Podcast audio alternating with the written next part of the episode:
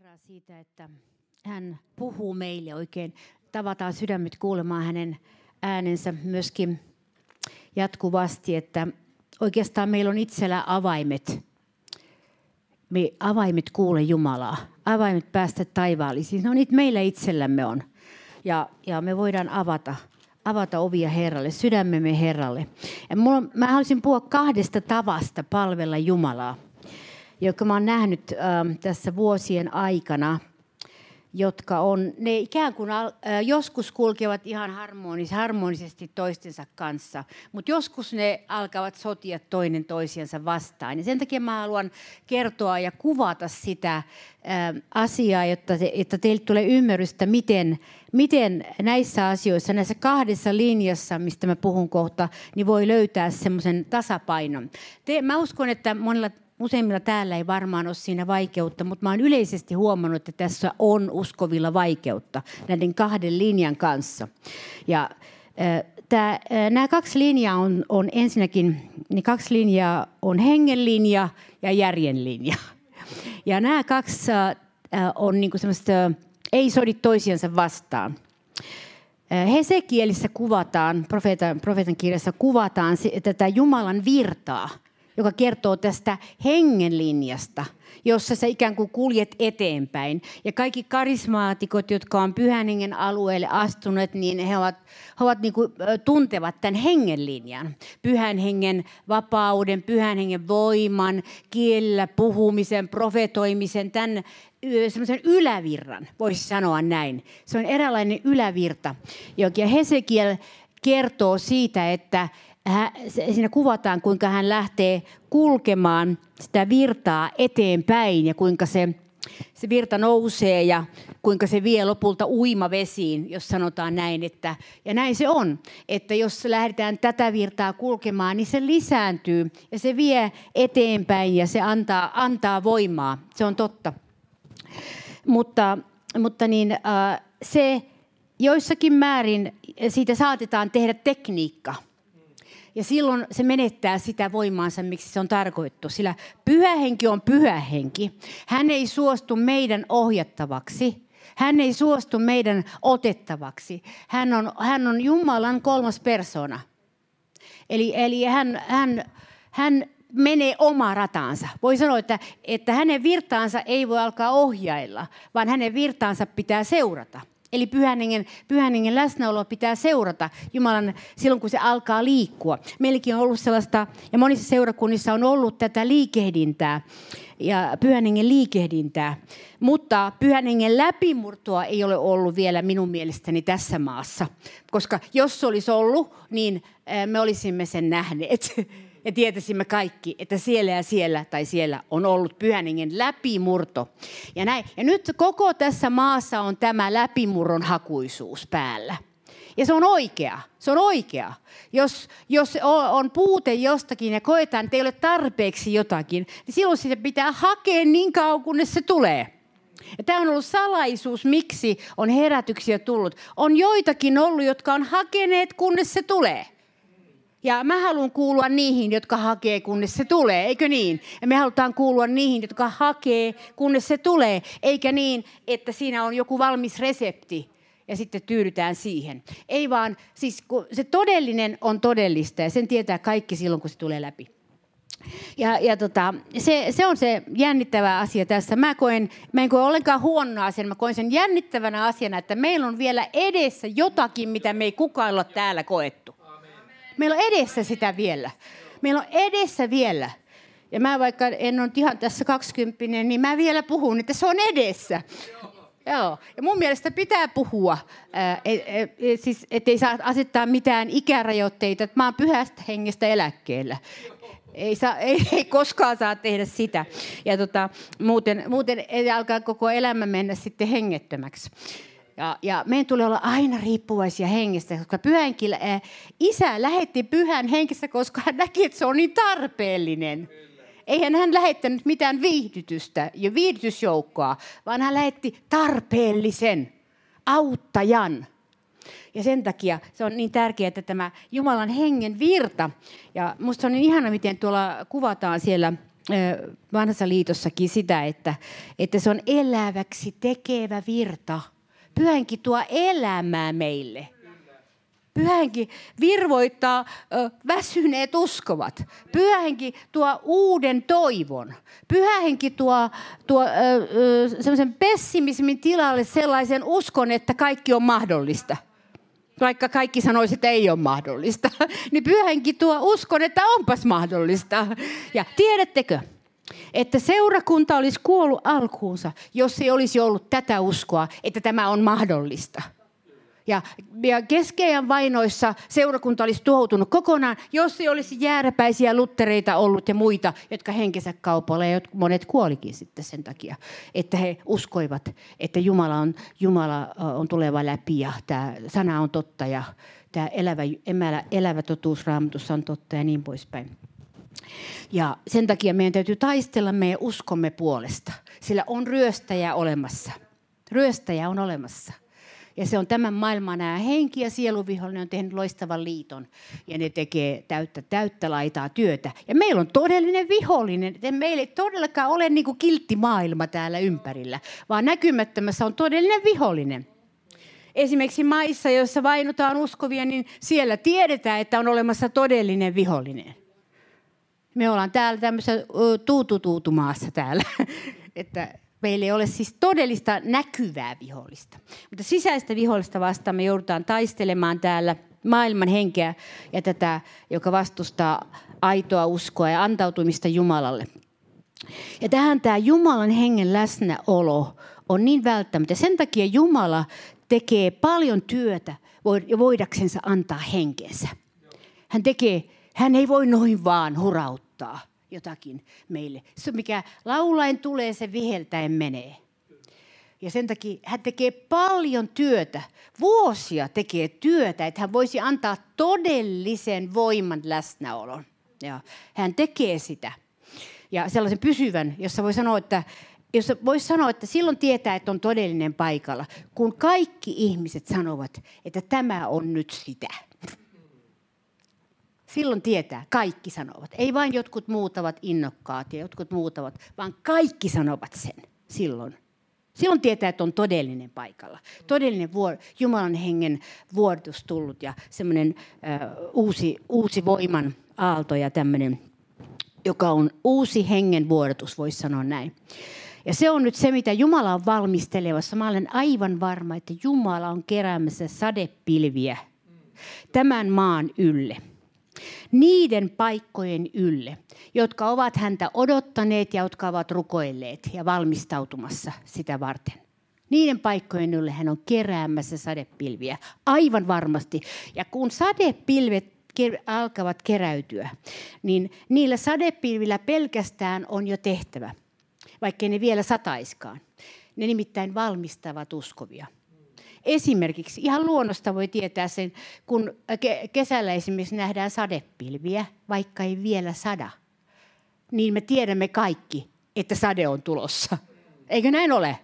Me valmistaudumme sitten, kerätään pyykit narulta ja muuta vastaavaa. Niin se on ihan sama hengellisessä elämässä, kun sadepilvet alkaa tuntua. Niin silloin se tarkoittaa, että sade on tulossa. Hmm. Ja täytyy tehdä tiettyjä valmisteluja. Ja tämä kuuluu Jumalan maailmaan, tämä, tämä e, hengen virta käsite. Ja se, se synnyttää myöskin asioita alhaalla täällä meidän sydämissä. Se vaikuttaa asioita – niin kun, jos Hesekiel siinä kuvauksessa, missä hän meni sitä virtaa pitkin, kunnes hän pääsi uimavesiin, jos hän olisi mennyt vain pikkusen kokeilemaan sitä, että mä otan tästä nyt vähän, niin ei olisi koskaan tullut sitä tarinaa siitä, että miten tulee loppuun asti kulkea siinä virrassa ja päästä uimavesiin ja päästä hedelmälliselle paikalle ja nähdä tulosta ja nähdä ihmisen tulevan uskoon ja näin kunnolla oikein uskoon. Niin tota, niin sun täytyy mennä sinne ihan syvälle, syvälle itses kanssa oikein, käydä, käydä itses kanssa, että valmistautua itse ja valmistaa itsesi ja tehdä parannusta ja näin. Ja, ja sillä tavalla, että valmistaa sitä itseäsi siihen. Ja tämä ei tarkoita mitään synkistelyä, vaan ihan puhtaasti, vaan me jokainen tiedetään, että missä me tarvitaan korjausta. Ja missä me tarvitaan vahvistusta ja missä me tarvitaan panna pois asioita ja missä me tarvitaan ajatella toisella tavalla. Ja jokainen tiedetään. Ei tämä ole niin hirveän monimutkainen juttu. Me tiedetään ihan hyvin se omassa päässämme, kun se pää kulkee mukana joka päivä. niin me tiedetään ne kyllä, mitä, me, mitä meillä siellä pyörii ja mitä ympärillä pyörii. Mutta juuri tämän kanssa me joudutaan niin valmistaa, valmistaa tätä sisäistä maailmaamme joka, joka on äärimmäisen voimallinen juttu, vaikka me luullaan, että se on vain siellä sisällä ja hoitaa omia hommiansa.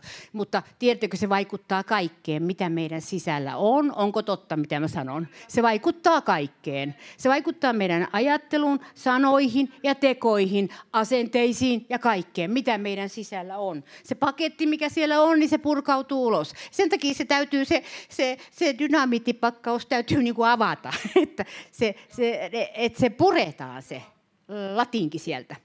Ja, ja niin, uh, se ei ole niin monimutkainen juttu kuin mitä sitä monesti on tehty. Että se ei ole semmoinen kymmenen vuotta sielunhoitoa.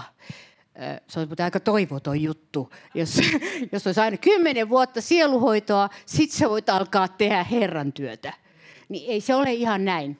Se ei ole ihan näin. Mä oon paljon hoitanut ihmisten sielua, että mä en, mä en ole, on, on, on aika aika paljon tiedän tästä asiasta, niin sen takia mä tiedän, että se ei tule näin. Ja mä sanoisin, että siinä on lyhyt reitti, lyhyempi reitti.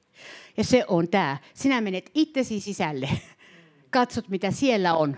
Sinä tarkistat ne väärät asenteet ja sä putsaat ne väärät asenteet, teet oikeita valintoja ja sä alat su- suuntautua oikeita asioita, oikeita valintoja ja oikeita tapoja kohden. Kukaan ei tee sitä yhdessä yössä, eikä jos joku tulee jostakin ja, ja, ja antaa sulle tämmöisen siunauskosketuksen, niin yleensä se ei tuu silloin vaan äh, sä saat siunauskosketuksen. Mutta se muutoskosketus tulee sitten sen valinnan kautta ja sen, mihin sä alat suuntautua. Että, että se tulee sinne luja päätös, että me halutaan kulkea tätä Jumalan virtaa ja saada lisää tätä Jumalan läsnäoloa ja sitä pyhyyden läsnäoloa. Ja sen takia se on kirjoitettu sinne vanhaan liittoon tämä tämä, tämä nimenomaan tämä Hesekielin vaellus siinä virrassa, ei pomppaus virtaan tai uimasukellus tai joku tämmöinen, vaan vaellus siinä virrassa, kunnes hän pääsi ihan sinne syvälle ja sitten se oli helpompaa siellä, kun pääsi lähemmäksi Jeesusta, lähemmäs sisään. Vaikka Jeesus ei silloin ollut näkyvästi täällä, mutta isää lähemmäs sisään. Ja, ja näin. Niin tämä, tämä tämmöinen valmistautuminen tähän on, on, on välttämätöntä, koska, sen, se, e, koska karismaatikothan tuntee tämän virtakäsitteen. Ja virtakäsite on tämä tämmöinen pyhän hengen kokemus, joka me tu- koetaan niin kuin tunnetasolla ja fyysisesti saatetaan kokea. Se on niin kuin hyvin tuttua meille, jotka uskotaan pyhän hengen vaikutukseen. Mutta tämä on paljon syvempi tämä Hesekielin virran kulkeminen kuin karismaattinen kokemus vaikka sitä käytetään paljon se, esimerkkinä. Mäkin olen saarnannut joskus tästä virrassa kulkemista. Täytyy sanoa, että mä en kyllä silloin ö, ihan täysin ymmärtänyt itsekään. Nyt mä ymmärrän, mitä se tarkoittaa syvällisesti se virrassa kulkeminen. Että se ei ole vain tämmöinen fyysinen tunneperäinen kokemus Jumalasta, vaan se on semmoinen syvällinen äh, valtaus niin kuin mennä syvemmälle Jumalaan ja hänen tuntemiseensa ja pyhän tuntemiseen ja näin. Mä kyllä rampaan tässä koko aika, mutta en meinaa pysyä täällä. Tämä on, tämä on siis, tämä Pyhäningen alue on mulla sellainen alue, että mä niin innostun siitä. No joka tapauksessa tämä Hesekielin virta on yksi tapa, siis se, että sä ö, otat vastaan pyhää henkeä ja sä rukoilet ja saat pyhää henkeä ja sä ö, luet sanasta siitä ja, ja, ja näin. Mutta mä oon huomannut, että se ei niin kuin sillä tavalla aina, aina riitä – koska se on vain toinen puoli siitä asiasta, tämä, tämä Hesekielin virta. Ja toinen puoli sitten taas on tämä, tämä, tämä, tämä asia, että, että me itse valitaan tehdä jotakin. Ja se on, se on ihan ratkaiseva. Koska Jumalan valtakunnassa niin meidän tahdolla on hyvin suuri merkitys. Jeesus kysyy aina, tahdotko sinä tulla terveeksi? Tahdotko sinä, jatkuvasti tahdotko sinä. Ja näin. Ja silloin alkoi tapahtua, jos tahto, tahtomaailma oli herännyt ja tahto sanoi, että kyllä. Tahto sanoi, että kyllä. Mä joskus rukoilussa joidenkin sairaiden puolta vuosia sitten tai joidenkin puolesta, jotka niin, niin kun mä kysyin, että tahdotko sinä, niin ne oli sellaiset, jotkut sanoivat tällä tavalla, että en mä tiedä, tahdotko mä, en mä tiedä, tahdotko mä. Niin, niin se, on, se kertoo, että ihminen ei ole vielä valmis silloin ottamaan vastaan. Koska se, joka haluaa ja on valmis, niin se sanoo heti, että tahdon. Esimerkiksi uskoon tulokin niin se, joka on valmis, se sanoo heti tahdon.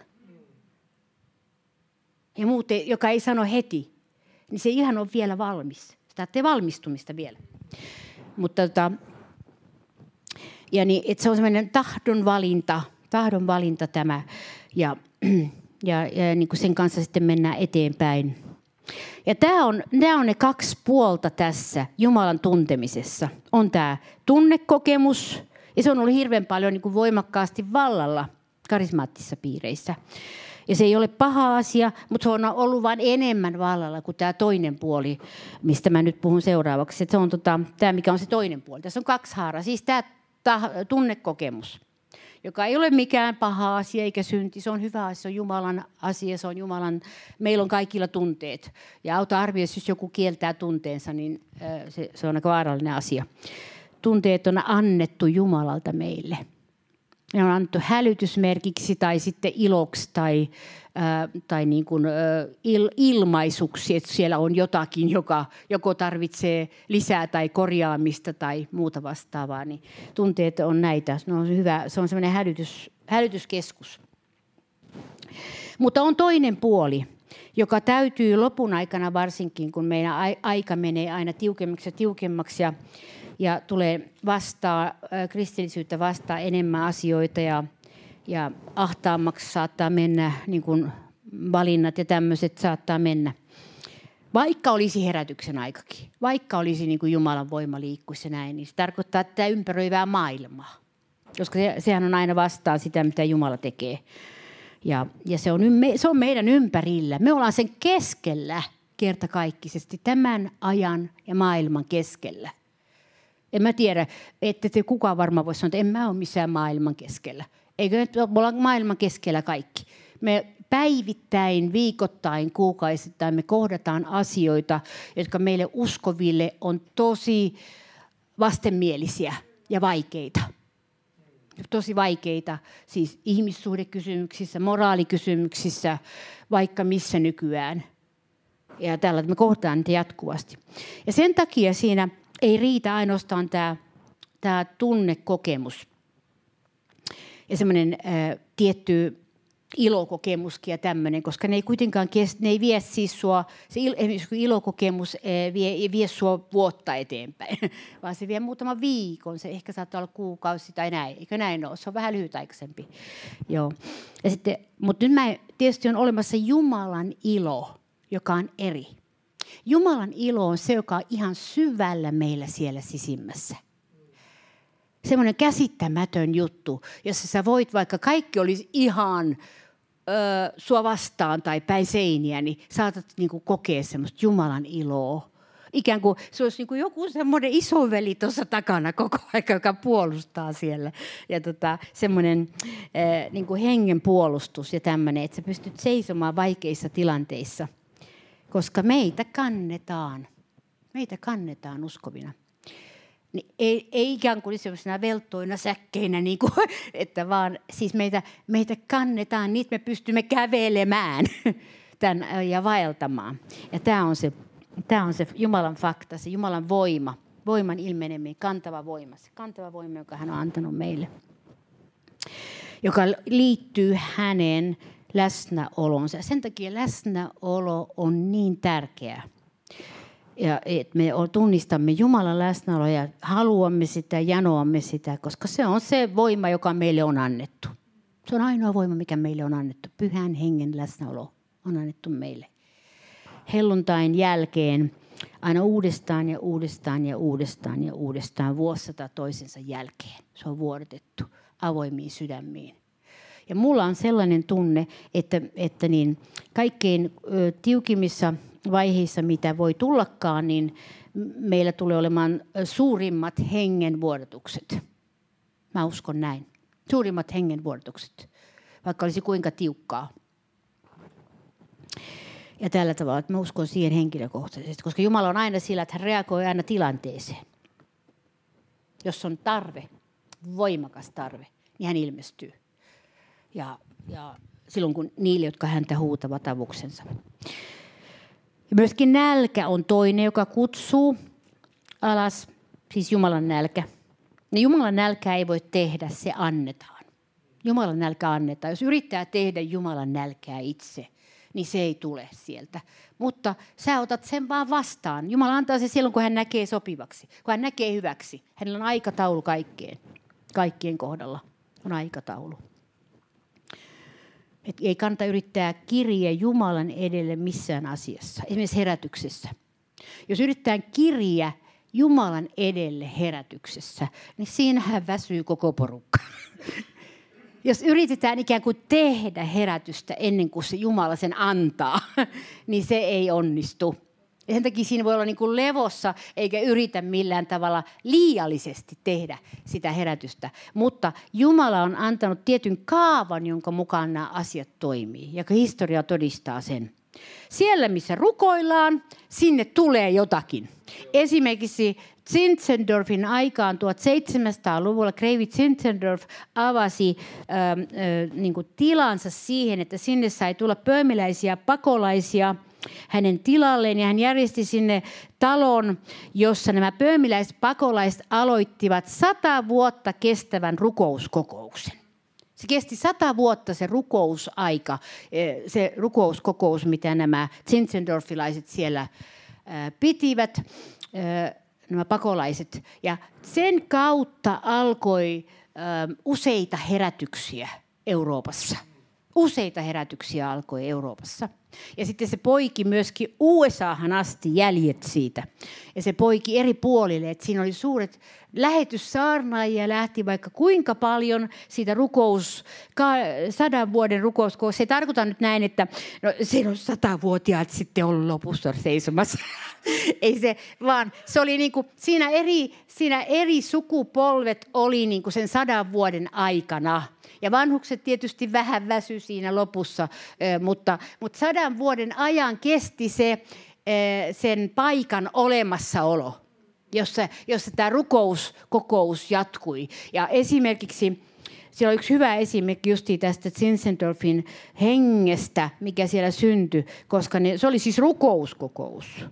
Ja todella oikein rukoiltiin siellä rukoiltiin, että Jumala tulee alas ja ihmiset tekee parannusta ja kääntyy ja muuttuu ja maa muuttuu ja kaikki tapahtuu. Niin siellä oli sellainen henki, jota, jota mä en tiedä, saammeko me koskaan sellaista henkeä takaisin, mutta ehkä me saadaan. Toivotaan, että me saadaan. Siellä oli sellainen henki, esimerkiksi kaksi kaveria, nuorta kaveria, niin ne sanoo, että, että he haluaa mennä eh, noille Länsi-Intian saarille sinne, sinne, sinne, mikä on siinä Amerikan välissä onko se, oliko ne länsi, länsi saari? Mikä se on se kuitenkin, mikä se on sen, sen no saaret, jotka on siellä ö, ä, Amerikoiden välissä. Mm. Niin tota, huono maantieto mulla, mulla. Niin joka tapauksessa ne pojat sanoo näin, kaksi nuorta poikaa, ne sanoo, että me haluamme voittaa sieluja siellä, tässä kaukaisessa maassa. Ja me myydään itsemme orjiksi sinne pellolle, puuvilla pelloille, jotta me voidaan mennä saarnaamaan evankeliumille. Ja ne pojat lähti, myi itsensä orjiksi, meni orjalaivalla sinne. Ja sinne ne hävisi ne pojat, eikä kukaan mitään tiedä, miten niille kävi. Mutta sinne ne meni saarnaamaan evankeliumia. Ja mä sanoin, että täytyy sanoa, että on ollut todellinen voitelu siis siellä lähtöpaikassa, siinä rukouspaikassa. No jos sata vuotta rukoillaan, niin jotain täytyy tapahtua. Mm. Ja tota, eh, mutta se on sellainen esimerkki kirkkohistoriassa tästä, tämä Zinzendorfin eh, rukouskeskus. Ja ja se, se muutti koko siis maa, karttaa, siis tätä, karttaa siihen sen aikana. Et se on ollut mulle ainakin suuri inspiraatio, vaikka en mä ajatellut, että mä myyn itseäni orjaksi minnekään. Ja tota, kun ei, mua ei varmaan ostettaisi. että, eikä se käy enää tähän aikaan. Mutta silloin se oli todellisuutta. Mm. Ja sitten kun se henki oli tullut niihin poikiin, niin ne pystyi sen tekemään ja ne muutkin lähti. Sieltähän lähti joka puolelle sitten ihmisiä. Ja, ja jos kun me puhutaan lopun ajan herätyksistä, niin mitä me, mitä me halutaan? Mitä me halutaan? Halutaanko me se, että, että, niin, että seurakunnat pyörii hyvin ja tota, muutamia tulee silloin tällöin uskoon tai voi tulla vähän enemmänkin uskoon, mutta vai halutaanko me enemmän? Halutaanko me enemmän? Jos mä ajattelen sitä, niin mä itse ainakin haluaisin haluta enemmän että koska vaikeat ajat on tulossa, niin mä haluan haluta enemmän. Eikö niin, että me halutaan haluta enemmän? Eikö niin? Nostaa käsi pysty merkiksi Herralle. Me haluamme, Herra, haluta enemmän kuin mitä nyt näkyy. Meillä on hyvin kuivat kalan saaliit. Ja sen takia me halutaan, halutaan eh, haluta enemmän. Jumala vaikuta tahtominen ja tekeminen ja että meille tulee tämmöinen näköala tässä tulevaisuudesta – että me ei, me ei jämähdetä mihinkään kirkkoajatteluun pelkästään, vaan että meille tulee laajempi ajattelu Jumalan valtakunnasta. Ja sen takia tuo Zinzendorfin toiminta oli semmoinen, se on ihan semmoinen klassinen esimerkki kirkkohistoriassa, jota paljon käyttäen, koska siitä tuli hirveän suuret seuraukset ja niin paljon tuli sillä tavalla. Se avasi koko länsimaisen lähetystyön. Koko länsimainen lähetystyö avautui siitä sata vuotta kestäneestä rukouskokouksesta. No me ollaan rukoiltu about 20 vuotta melkein nyt. 80 on jäljellä.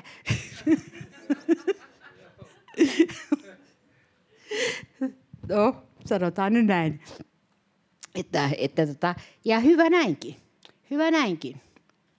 Ja, ja kun vielä sitten tämä rupeaa tämä voitelu ja Herran läsnäolo lisääntymään, niin niin mä luulen, että se niin kuin vielä akkumuloituu sitten, niin kuin, että, että niin nopeutuu tämä, tämä meidän rukousvastaukset. Että me aletaan ihan oikeasti nähdä todellisia vastauksia, koska me tarvitaan niitä.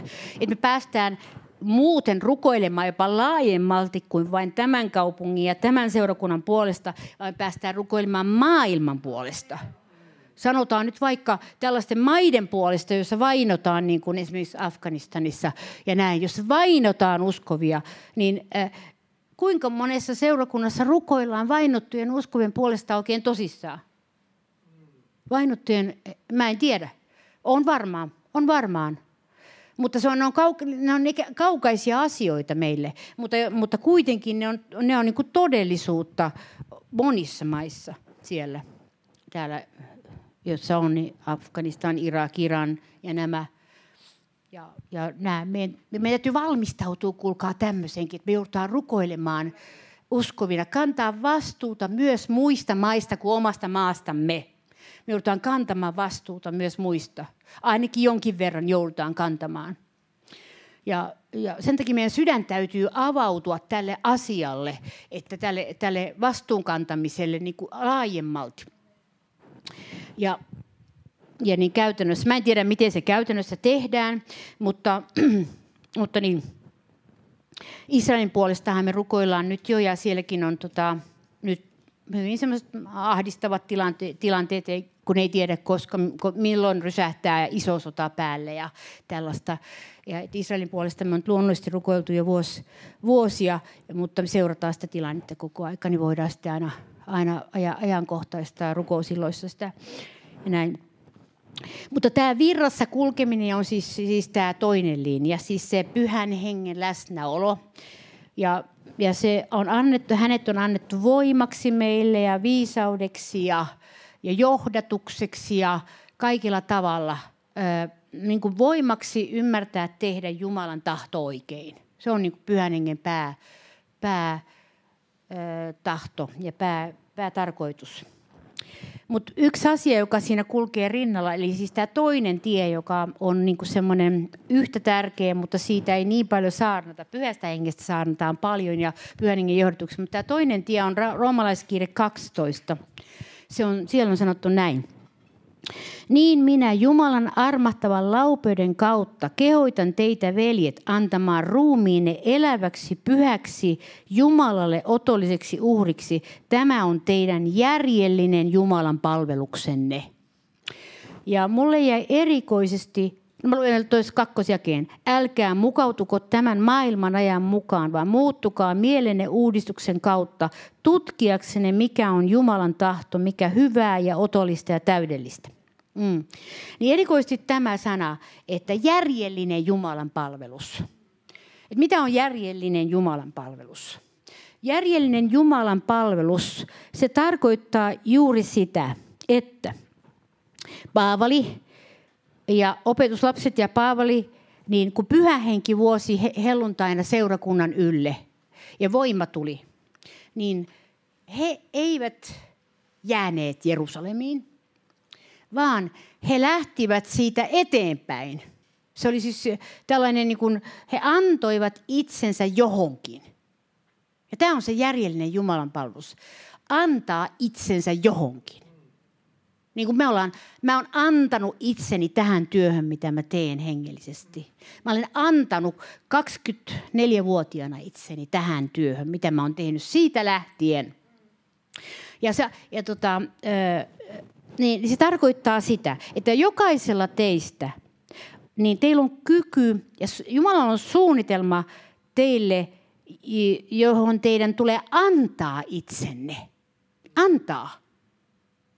Siis antaminen tarkoittaa sitä, että me tehdään jotakin, vaikka ei se olisi aina kivaa, eikä se ole helppoa, eikä se ole aina edes mahdollista. Joskus joutuu tekemään jotakin, mikä ei ole edes mahdollista, koska sä oot antanut itsesi Jumalalle. Okei. Okay.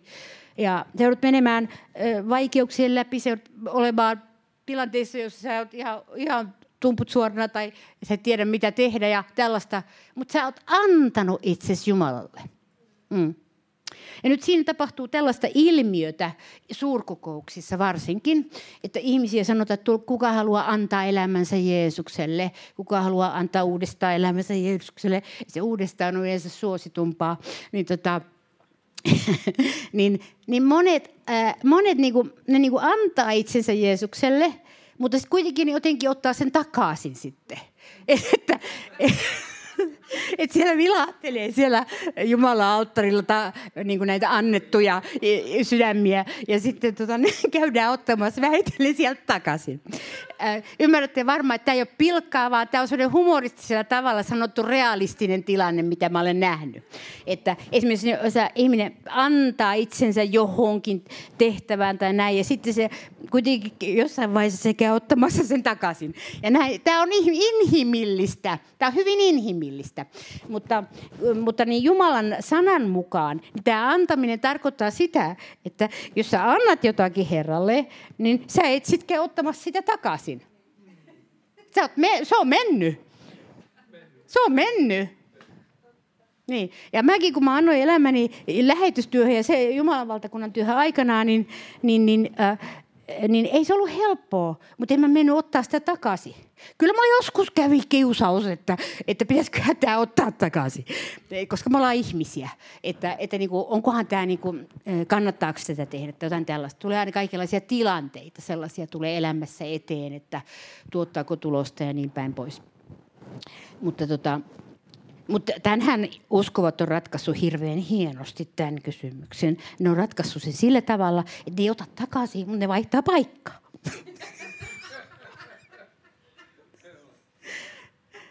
Näin se vaan on, eikö olekin?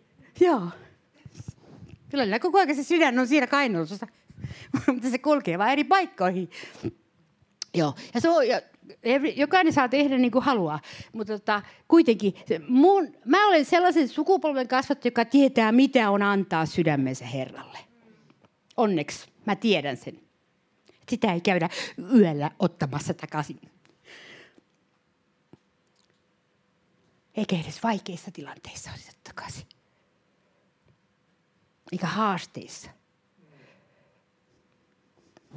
Ja silloin se on, se on, se on sellainen juttu, joka, joka niin kuin on tärkeää, että tämä, tämä aika äh, niin kuin ei sulje tätä, tätä totuutta pois, koska tämä on yksi siunatuimpia totuuksia, mitä voi olla. Ja aikanaan kyllä, kun lähti ihmisiä seuraamaan Jeesusta ja opetuslapsiakin, niin kyllä siellä aina joku sitten niin kuin jäi sinne jonnekin ja ja, ja ei pystynyt jatkaa koko matkaa. Ja, eikä se raamattu sitä niitä kadotukseen siitä tuomitse ketään. Että ei se sellainen asia ole. Mutta jos sä haluat voiton ja voittoja, niin silloin noi maratonaritkin, ne juoksee loppuun asti. Eikä just kun, just kun on melkein maaliviva näkymissä, niin lähpu, mä en jaksa. Ei, vaan ne parhaat juoksee loppuun asti. Mm, eikö niin? Ja tämä aika on nyt tämmöinen, että tähän täytyy nyt äh, reagoida tähän asiaan mun mielestäni että mitä mä nyt olen katsellut tätä aikaa, niin, niin mä näen, että tässä puuttuu tämmöinen käsite tästä kestävästä juoksusta. Ja mun tehtävä on sanoa se, että se, se, on, se on pakko oppia, jos haluaa päästä perille. Ihan ja saada koko sen palkan, mikä kuuluu. Se on pakko oppia. Ja tota, että juoksee sitten niin sen koko oman juoksunsa, sen pyhitysjuoksun, mitä Jumala, Jumala on määrännyt. Ja ei, ei niin kuin siitä sitten, ei fuskaa Jumalaa eikä itseensä. Monet fuskaa itseänsä ja fuskaa Jumalaa. Ne selittää itsellensä asioita. Tämä on oikein, tämä on oikein, tämä on oikein. Jumala henki sanoo, profeetta sanoo mulle taas, aiju. Varmaan. Sitten ne kulkee etsimässä profetioita sitten sille, mitä niiden päässä liikkuu. Ja, ja se, sitten mullekin on tullut monet selittää, että kun mä sain tämmöisen profeetallisen sanankin, niin sen takia mä teen tätä ja tätä ja tätä.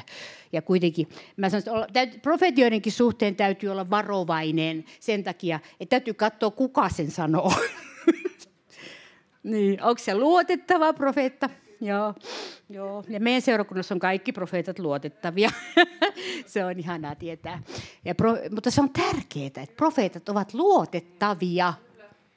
Ne ei ole semmoisia, että ne huitasee sinne jonkun ja sitten ne huitasee tolle jonkin, että sulla on muuten suuri tehtävä tulossa ja, ja suuri voitelu sulle tulossa. No voi hyvänen aika. Joo, että ei ne niin vaan tule. ne ei tule niin vaan. Ne, niillä on kova hinta päällä voiteluilla. Ja tarkoittaa sitä, että vaelluksessa ja rukouksessa täytyy olla myöskin sille, että kestävä, että, että saa. Niin täällä siis, luinko mä tämän jakeen jo? Tämän kakkosjakeen tästä roomalaiskirjasta, luinko mä? Tän, että älkää mukautuko tämän maailman mukaan, vaan muuttukaa mielen uudistuksen kautta. Tutkiaksenne, mikä on Jumalan tahto mikä hyvää ja otollista ja täydellistä. Tämä on tosi muuten, tämä on semmoinen jae, joka tässä ajassa pitäisi kaikkien lukea aina vähän väliä. Tämä on semmoinen jae. Siis tutkikaa asioita. Tutkikaa, mitä se takana on. Katsokaa, kuka siellä puhuu. Ja mistä se tulee se kuka, joka puhuu. Ja tota, mikä sen historia on, joka puhuu. Ja tota, äh, minkälainen sen elämä on ollut. Ja kaikkea tällaista. Niin tutkikaa sitä. Ja, ja seuratkaa sellaisia, jotka on niin kuin, äh, niin kuin luotettavia. Ja tämä on, tämä on semmoinen, nämä kaksi linjaa juuri tämä, tämä järjellinen Jumalan palvelus, siis järjellä ajatella tätä Jumalan palvelusta niin, että ei hylkää sitä Jumalan pyhän hengen virtaa, eikä pyhän hengen aluetta, joka, joka ö, on, on sellainen jo, vähän erilainen kuin järjellinen Jumalan palvelus joskus. Joskus se on niin kuin hyvinkin semmoinen ö, niin kuin tällainen virtaava ja sellainen sykkeellinen ja siellä tapahtuu ehkä enempi virheitäkin kuin siinä järjellisessä Jumalan palveluksessa. Että, ja näin. Mutta se on kuitenkin pyhän hengen alue. Pyhän hengen alue annettiin meille voimaksi, inspiraatioksi ja niin, että me pysytään pystyssä. Eihän me kukaan pystyisi tällaisia juttuja, mäkin 20 vuotta melkein ollut täällä, niin en mä olisi pystynyt, jos ei pyhä henki olisi mun kanssa. Ja, ja yleensä, jos ei pyhä henki ole ihmisten kanssa, niin ei pysty edes olemaan kirkoissa. Mm. Ja tällä tavalla. Että se, se, se on niin paljon, me olemme niin paljon riippuvia, riippuvaisia. On annettu koristukseksi, eikä ansio semmoiseksi prenikaksi, että olen kastettu hengellä, joka tarkoittaisi sitten, että mä olen nyt sitten täysin tämmöinen hengellinen, semmoinen superpyhä. Ei, vaan se on alku ja sun pitää vaeltaa sitä virtaa koko aika eteenpäin. Sun pitää pyhän hengen kanssa mennä ja rukoilla pyhä, että tule pyhä henki. Ei, joka päivä tule pyhä, jos muistat vaan. Ei lainomaisesti, mutta jos muistat. Että jos Jumala vaikuttaa, niin rukoilla pyhä henki tule. Niin pyhä henki kuulee. Hän on perso, Jumaluuden kolmas persona. Hän ymmärtää asioita. Hän ei ole tuommoinen henki siellä vaan, vaan hän on persona. Kolmas persona, hän ymmärtää asioita. Ja pyhänkin on olennainen osa, jos haluaa seurata Jeesusta ja haluaa nähdä Jeesuksen tekoja. Niin pyhä, pyhänkin on olennainen osa. Ei häntä annettu vaan, vaan niin kuin viihdykkeeksi, vaan hän on olennainen meille. Ja tämä on, tämä on tosi tärkeää. Tämä kaksi virtaa. Jumalan virta vanhassa liitossa ja helluntaina ja aina edelleen – ja sitten tämä järjellinen Jumalan palvelus. Ja se, mikä tässä, tämä, nämä molemmat tarvitsee toisiansa.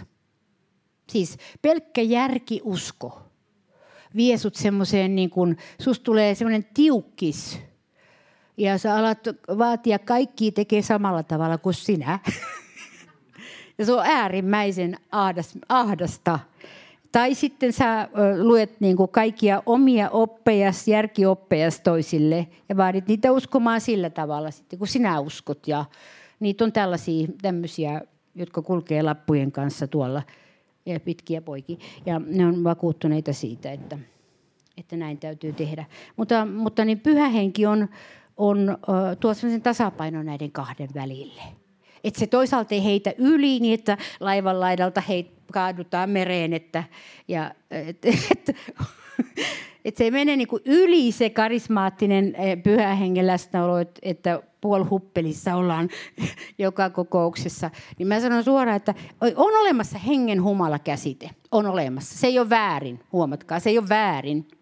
Mutta se ei ole joka kokouksessa päällä, eikä se ole jo, joka aika päällä, vaan se on, se on Jumalan aikoina on olemassa sellaista, kyllä mä tiedän. Mutta kyllä siinäkin selvä järki on. Ainakin mulla on ollut. Silloin kun mä oon ollut hengen humalassa niin sanotusti, niin mä oon kyllä ymmärtänyt kaikki. Ja mä oon nähnyt kaikki. Ja mä oon tiennyt kaikki. Ja mä oon jopa huomannut, ketkä menee överiksi ja ketkä, ketkä on oikeasti hengen humalassa. Että kaikki on niin kuin toiminut täällä kuitenkin samanaikaisesti. Että ei ole sellaista hengen humalaa, että en mä tiedä mitään, mä en tiedä, mä en tiedä missä mä oon. Älä varokaa sellaista hengen humalaa. Se, se, se, on, se on varmaan joku muu humala. Sitten, tai joku semmoinen. Mutta oikein hengen humala, se on hyvin järkevässä tilassa olevan ihmisen humala. Semmoinen hengen humala. Tämä on minun kokemus. Mm. En takia se karismaattisuus-sana joskus tuo semmoisen, että jotkut vetää kaksi metriä taaksepäin, kun siellä on ollut just tämmöisiä, jotka on puolhuppelissa, niin kuin, mä en tiedä mistä, niin tota, ja, mutta, mutta niin, ei ne ole niin kuin, e, sillä kuitenkaan aidosti sillä pyhän hengellä, vaan on niin kuin sielu mennyt sillä tavalla vähän sekaisin. Kyllä se koskettaa, pyhänkin koskettaa sieluakin, sielua menee välillä sekaisin. Niin, tota, ja tälleen. Mutta, mutta se aito, aito hengen humala, niin se on semmoinen, se on hyvin raitis. Tämä on mun kokemus. Joo, että sen ei tarvitse olla semmoinen humala humala. Niin. Mutta kyllä, kyllähän siinä kaikenlaista voi tapahtua, siinä voi kaatumista tapahtua ja tämmöistä, mutta kuitenkin se on, se on raitista ja se on selväjärkistä. Niin, sillä tavalla. Ja tota, eikä, eikä siinä niin kuin synti vaikka naurattaa. Mm. Niin. Kyllä sitä saa nauraa ja iloita. Jumala on tarkoittanut meidät iloitsemaan ja nauramaan ja nyt me oltaisiin niin kuin liian taakotettuja tämän elämän aikana. Mutta nämä kaksi tietä, niin nämä on nyt semmoista, jota mä halusin tässä kohdentaa ja tuoda oikein, että kuinka tärkeää on erottaa. Erottaa nämä ja tasapainotella näiden kahden linjan kanssa. Ottapas nyt, jos sanotaanpa vaikka nyt, jos tulee nyt joku tämmöinen iso aalto jostakin, hengen aalto jostakin tänne, vaikka tähän paikkaan. Mm niin että on hyvä tietää etukäteen tämä, ettei sitten tarvitse jälkikäteen putsailla juttuja ja tota, selvitellä sitten juttuja tai selitellä sitten juttuja se kesken kaiken ja näin. Että, että niin on hyvä tietää etukäteen, että siinä on tämä, että siinä ei tulla järjettömiksi mm, ja näin. Ja, että tota, Jumala, ja sitten mehän emme tiedä, minkälaisen hengen Herra antaa.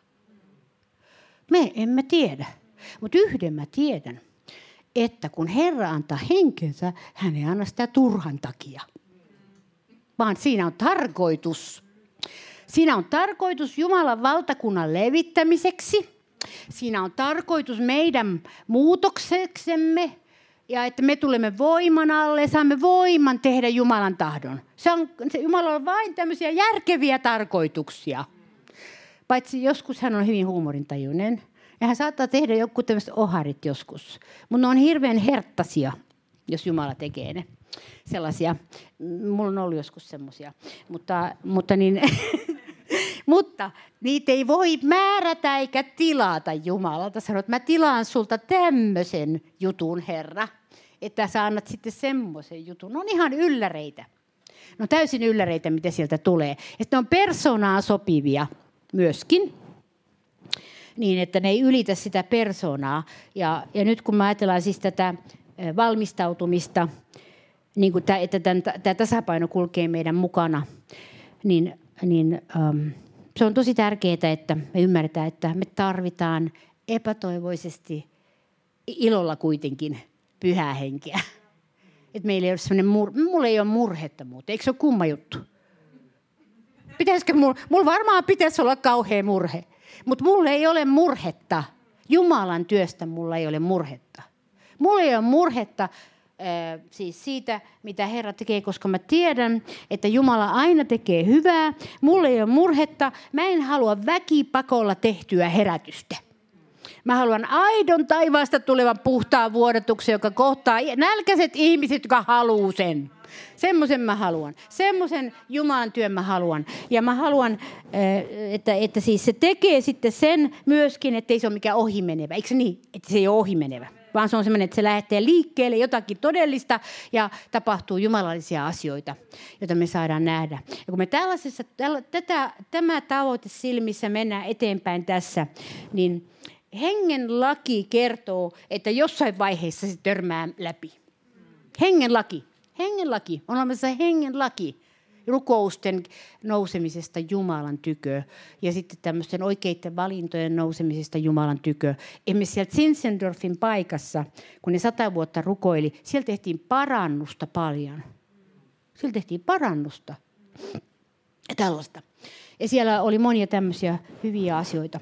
Mutta me ollaan nyt täällä ja me edustetaan tässä tätä lopun aikojen, lopun aikojen tätä läpitunkevaa seurakuntaa, joka tunkee läpi tästä vaan tämän ajan, ajan kaikki sotkut ja melskeet ja kaikki väärennökset ja kier, kierronoukset ja kaikki.